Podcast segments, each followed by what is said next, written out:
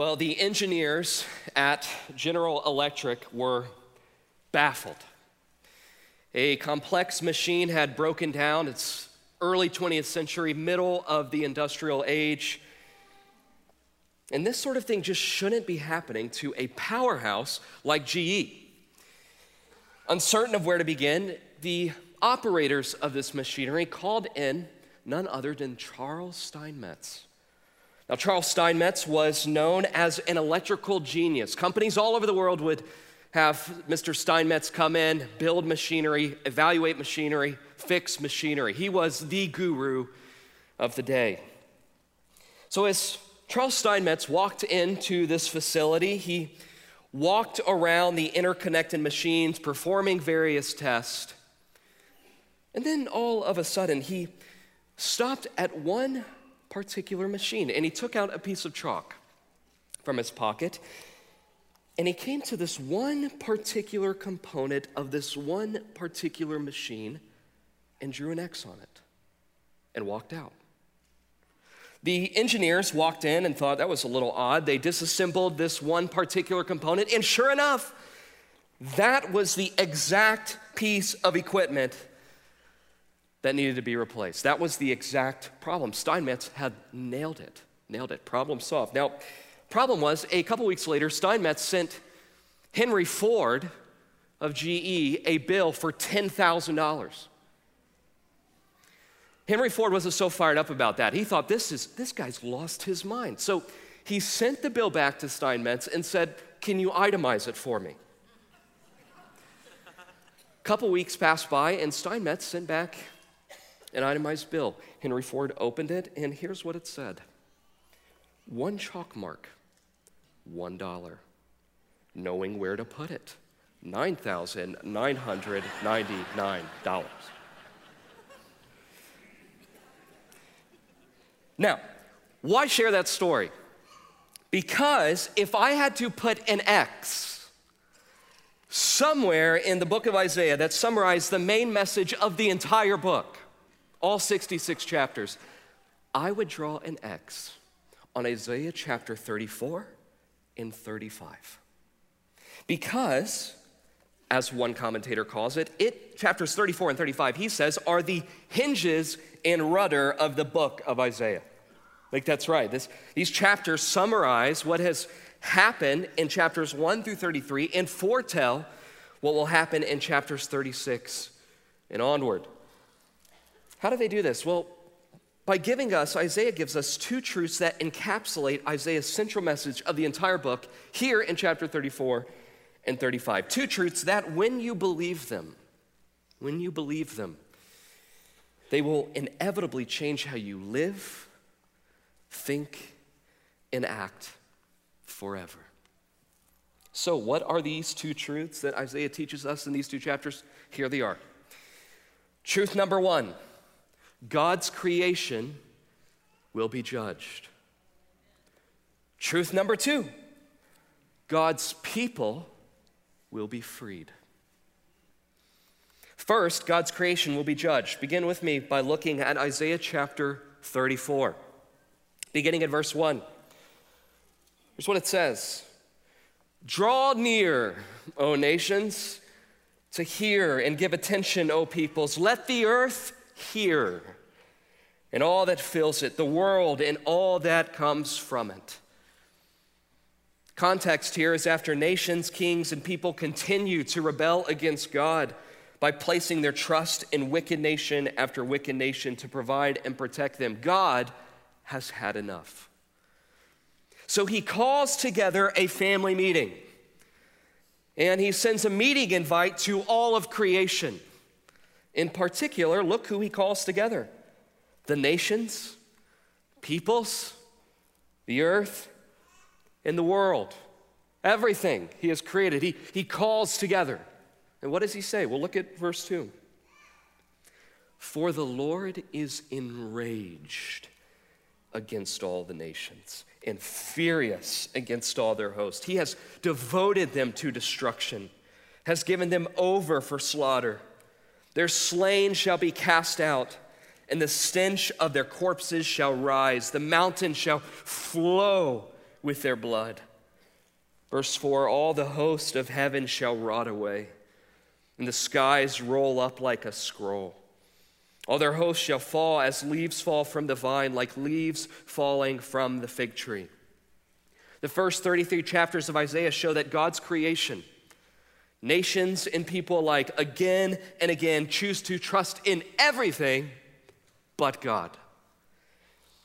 And as a result, God is, verse 2, enraged and furious. So, what does he do? He declares judgment on the nations, the people, and the world itself. And Isaiah tells us that his judgment will result in two primary results death and destruction. How bad will this death and destruction be? Well, to the point that Isaiah says, look at verse 3 that so many people are going to die that the stench of corpses shall rise and the mountains shall flow with their blood. And in the midst of this mass genocide, the world itself will start to crumble. Verse 4 he says, All the hosts of heaven shall rot away. The skies roll up like a scroll. All their hosts, or in some of your translations, stars, shall fall as leaves fall from the vine, like leaves falling from the fig tree. This is unlike anything any human in all of history has ever seen. God will judge all of creation, the nations, the people, and the world itself. Why? Because all of creation is marred and corrupted by sin. All of it. But Isaiah doesn't stop here. He, he wants his original readers and audience to know that God's judgment will be carried out against one particular group of people. Verse 5 He says, For my sword has drunk its fill in the heavens. In other words, God is now this warrior who has taken out his sword and is ready to attack. He continues on in verse 5. He says, Behold, it descends for judgment upon who, it, who is it? Edom. Upon the people I have devoted to destruction. Now, the question you should be asking as a Bible reader is why Edom? Why then? Did, did they draw the short end of the stick? Well, why not another nation like Egypt or Assyria? You got plenty of wicked nations to choose from. Why Edom?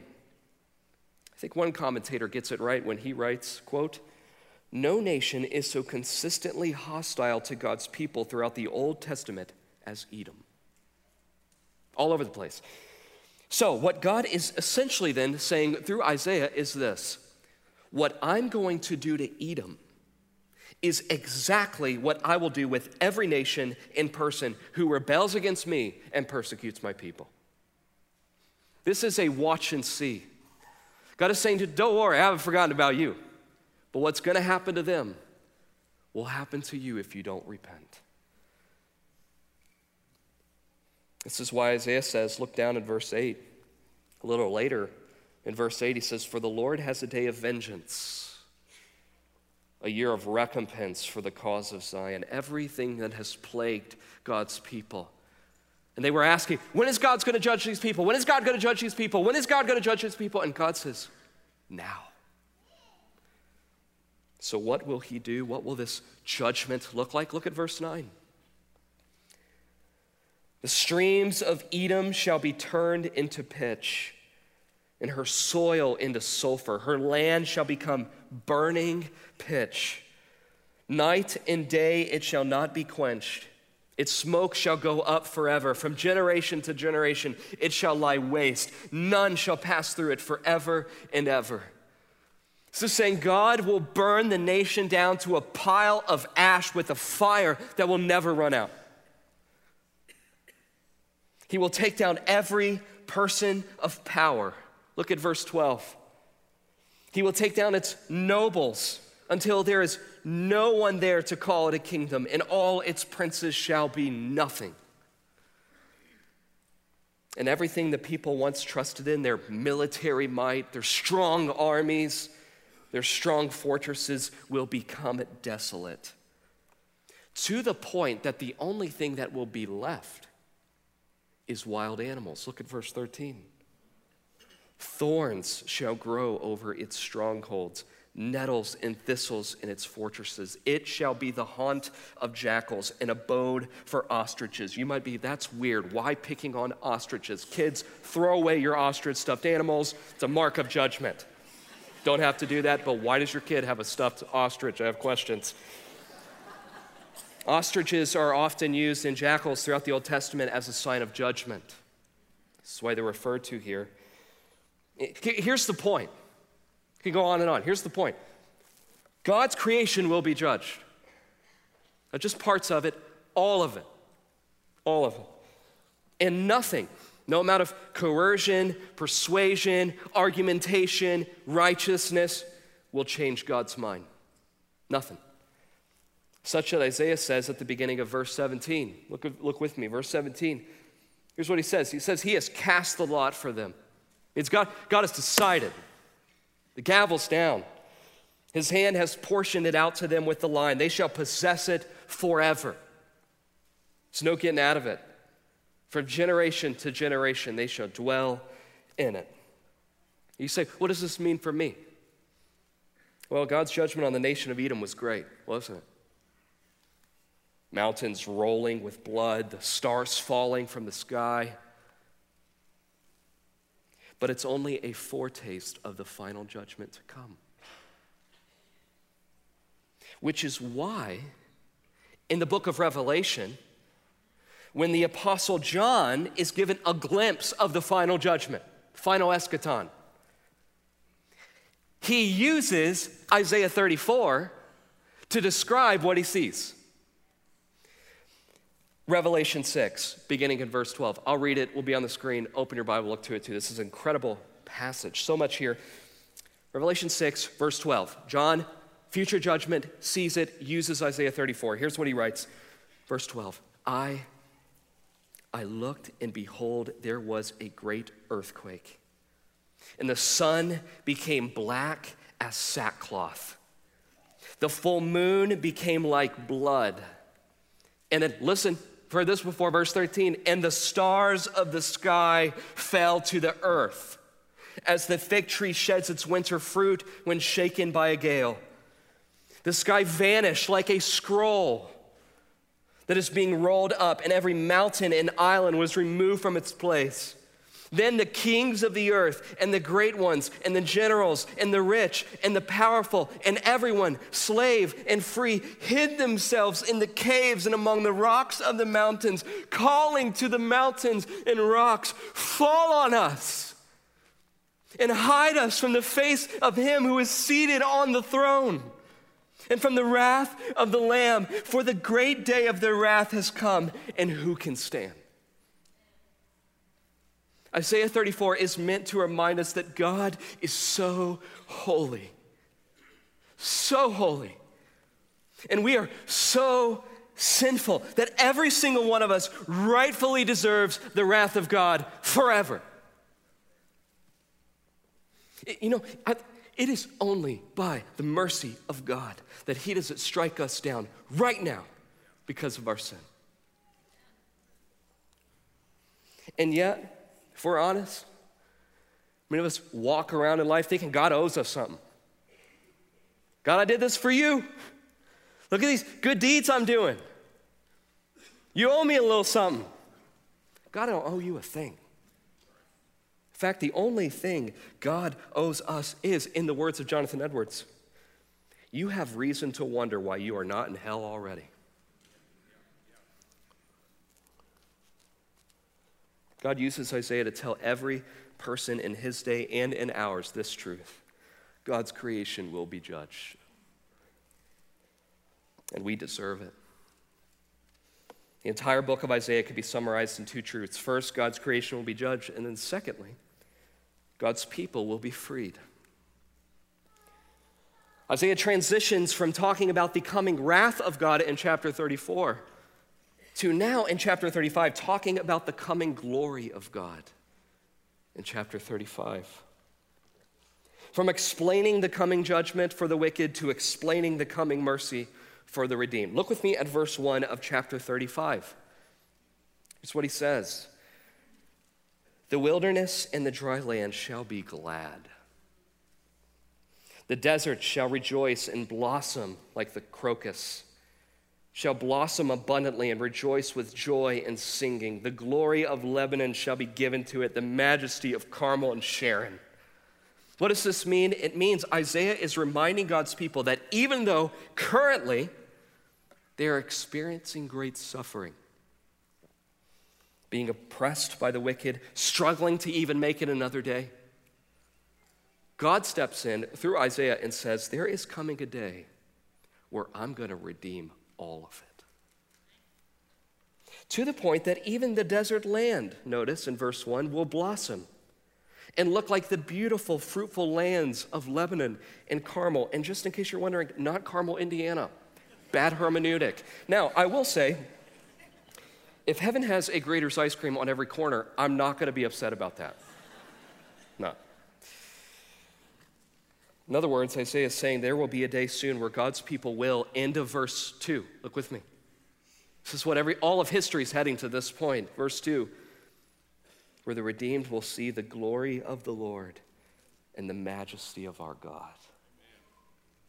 So, in light of this, he tells them, verse 3 says, Come on, you're, you're suffering. You need to hear this. Verse 3 Strengthen the weak hands and make firm the feeble knees. Say to those who have an anxious heart, Be strong. Fear not. Behold, your God will come with vengeance, with the recompense of God. He will come and save you. And what will this salvation look like? Look at verse 5. Then the eyes of the blind shall be open, and the ears of the deaf unstopped. Then shall the lame man leap like a deer, and the tongue of the mute sing for joy. For waters break forth in the wilderness, and streams in the desert. The burning sand shall become a pool, and the thirsty ground springs of water. And the haunt of jackals, where they lie down, the grass shall become reeds and rushes. Isaiah is saying that there will be a day where God's people will live in a place characterized by great reversals. The blind will see, the deaf will hear, the paralyzed will jump, the mute will sing, the wilderness will become an oasis, the desert sand will become water, and what was once decaying will become fruitful. Commentator Allan Harman explains when he writes the following quote, the world will become a new Eden. With all physical infirmities such as blindness, deafness, crippling disease, and suffering gone. The wilderness areas will suddenly have abundant water supplies, and the dry dens of animals will be changed into flourishing vegetation, and this will be their home. So here's the question How will God's people get to that place? That sounds awesome. How do we get there? Verse 8 And a highway shall be there, and it shall be called the way of holiness. The unclean shall not pass over it. It shall belong to those who walk on the way, even if they are fools. They shall not go astray. No lion shall be there, nor shall any ravenous beast come upon it. They shall not be found there, but the redeemed, they shall walk there. In other words, God is promising that He will create a way. He will. A way that is pure, holy, and safe for the people of God to get to this new Eden. He's going to make it happen. It's going to be a place where, look at verse 10, they shall obtain gladness and joy, and sorrow and sighing shall flee away. Fast forward centuries later, we find that God's way isn't a road or a trail, it's a person. In the Gospel of John, chapter 14, verse 6, Jesus refers to himself as I am the way, the truth, and the life. Nobody comes to the Father except through me. The early Christians in the book of Acts refer, are referred to multiple times as followers of the way. This means that Isaiah was pointing his original readers to a day where Jesus Christ would come in the flesh, live perfectly, die horrifically, and rise triumphantly on their behalf. Why? So that, as Isaiah says in verse 10, the ransomed of the Lord shall return and come to Zion with singing. The point is simple. There is coming a day where not only will God's creation be judged, but all of God's people will be freed forever from sin, from suffering, from death, with no expiration date. This is the message of the book of Isaiah. The whole book, that's the message. Now, here's our question well, what should we learn then? What do we do with that? Two things primarily. Number one, here's what we should learn every person is heading towards either unending judgment or everlasting freedom. Every person. No exceptions, no third way. Isaiah's message should cause each of us to ask ourselves right now where am I heading? Commentator Ray Ortlund expounds on this when he writes You need to understand that hell or heaven will be, in one sense, the eternal extension of the deepest, truest you that you become in this life. That is really insightful. He goes on So here's the most important question of your existence What are you becoming? Whatever you are becoming reveals where you are going. He says, if you are savoring by faith the salvation and fullness from God, you are already on your way to what Isaiah calls Zion in chapter 35. But if you choose not to live by faith in this world, Isaiah 34 is showing you your future.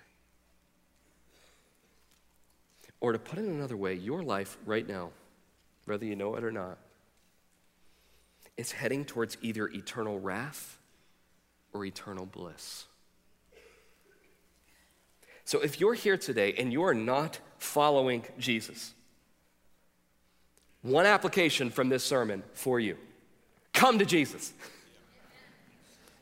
Bring all of your sin, all of your questions, all of your doubts, and stake your life on the promise that He is the way to all that your heart's ever desired. No way around it. Or, I love Luther. In the words of Martin Luther, I commend you to him who loves you more than you love you. So come to Jesus today, right now, in your seat, this moment, and experience joy in this life and freedom in the next. Isaiah's message teaches us that first, every person is heading towards either unending judgment or everlasting freedom. So come to Jesus. And here's the second lesson it also teaches us this that future deliverance fuels present joy. Future deliverance fuels present joy. Isaiah's message of future deliverance was meant to help God's people in his day have hope, even in the midst of persecution physical suffering, and loss. Why? Because when you live in a fallen world where all you can see all around you is disease, dysfunction, and death, your only hope has to be in what you can't see. Has to be. It's why the Apostle Paul encouraged the church in Corinth in 2 Corinthians 4 to Fix your eyes not on what is seen, but on what is unseen. Since what is seen is temporary, but what is unseen is eternal. And, friends, which one of us doesn't need this reminder today? Rather, it's the loss of a loved one,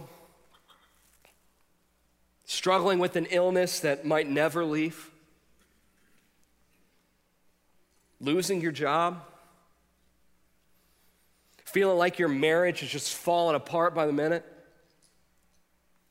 dealing with difficult kids, being bullied at school, or feeling trapped by an addiction, whatever it might be, each of us has been tempted this week to despair of life itself because of what we see, haven't we?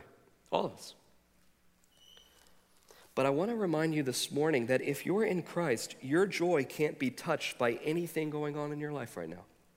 Can't be touched. Why? Because your joy is not anchored in this world, but in the world to come. Brothers and sisters, there is coming a day where, as Revelation 21 puts it, He will wipe away every tear from your eye and death shall be no more, neither shall there be mourning, nor crying, nor pain anymore, for the former things have passed away. Which means no matter what you are facing today, no matter how great your suffering, you can have joy because Jesus has promised you that this light, momentary affliction is preparing for us eternal weight of glory beyond all comparison.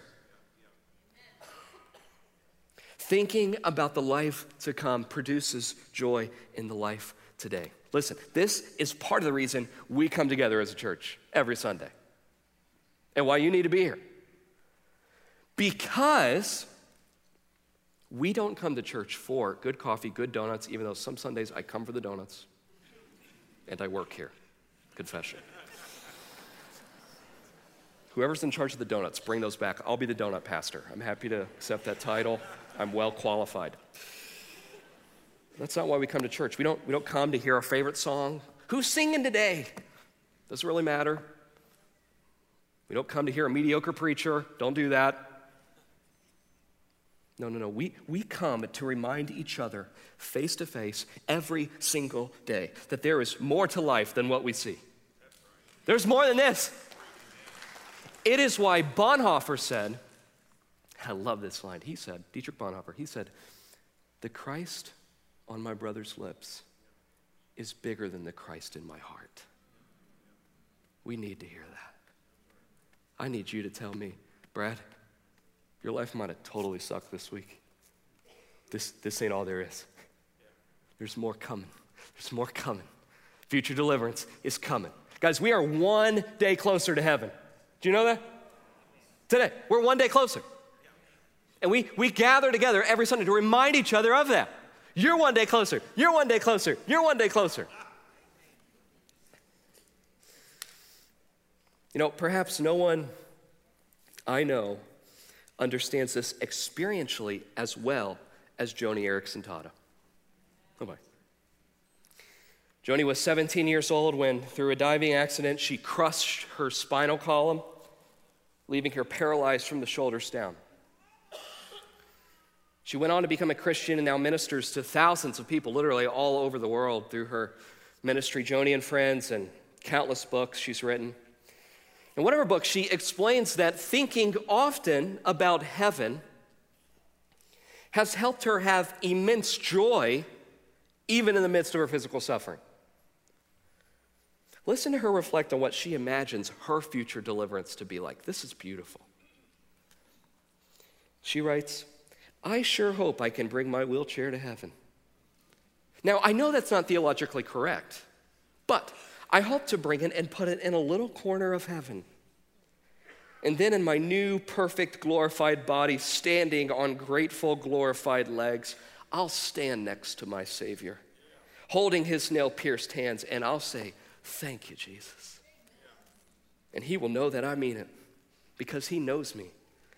He'll recognize me from the fellowship we're now sharing in his sufferings. And I will say to him, Jesus, do you see that wheelchair over there?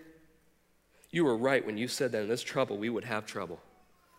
Because that thing was a whole heck of a lot of trouble. But the weaker I was in that thing, the harder I leaned on you. And the harder I leaned on you, the stronger I discovered you to be.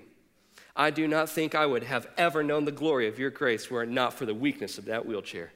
And then I love this line. She says, Now, if you like, you can send that thing off to hell. love that. Keeps getting better, okay? This is the best part of the sermon. I'm jazzed about this. The rest of them like, yeah, this is good. This is good. She says, after that, Christ will open up our eyes to the great fountain of joy and his heart for us beyond all that we have ever experienced on earth. And when we're finally able to stop laughing and crying, the Lord Jesus really will wipe away our tears. All of them. Then listen to these words. I find it so poignant that finally, at the point when I do have the use of my arms to wipe away my own tears, I won't have to because God will. That's where you're heading if you're in Jesus. And we are one day closer to Zion, where we are going to live forever in perfection with Jesus, forever, doing what we've done this morning. Friends, this is the message of Isaiah God's creation will be judged. But we have hope because God's people will one day be freed. Let's pray. Father, we, we need this word this morning. I need this word this morning. I need to be reminded, in spite of all my messes this week, all my sins, all my struggles, because of you, Lord Jesus, because of the redemption that you have secured for us, because of the life you lived, the death you died, and your resurrection and ascension.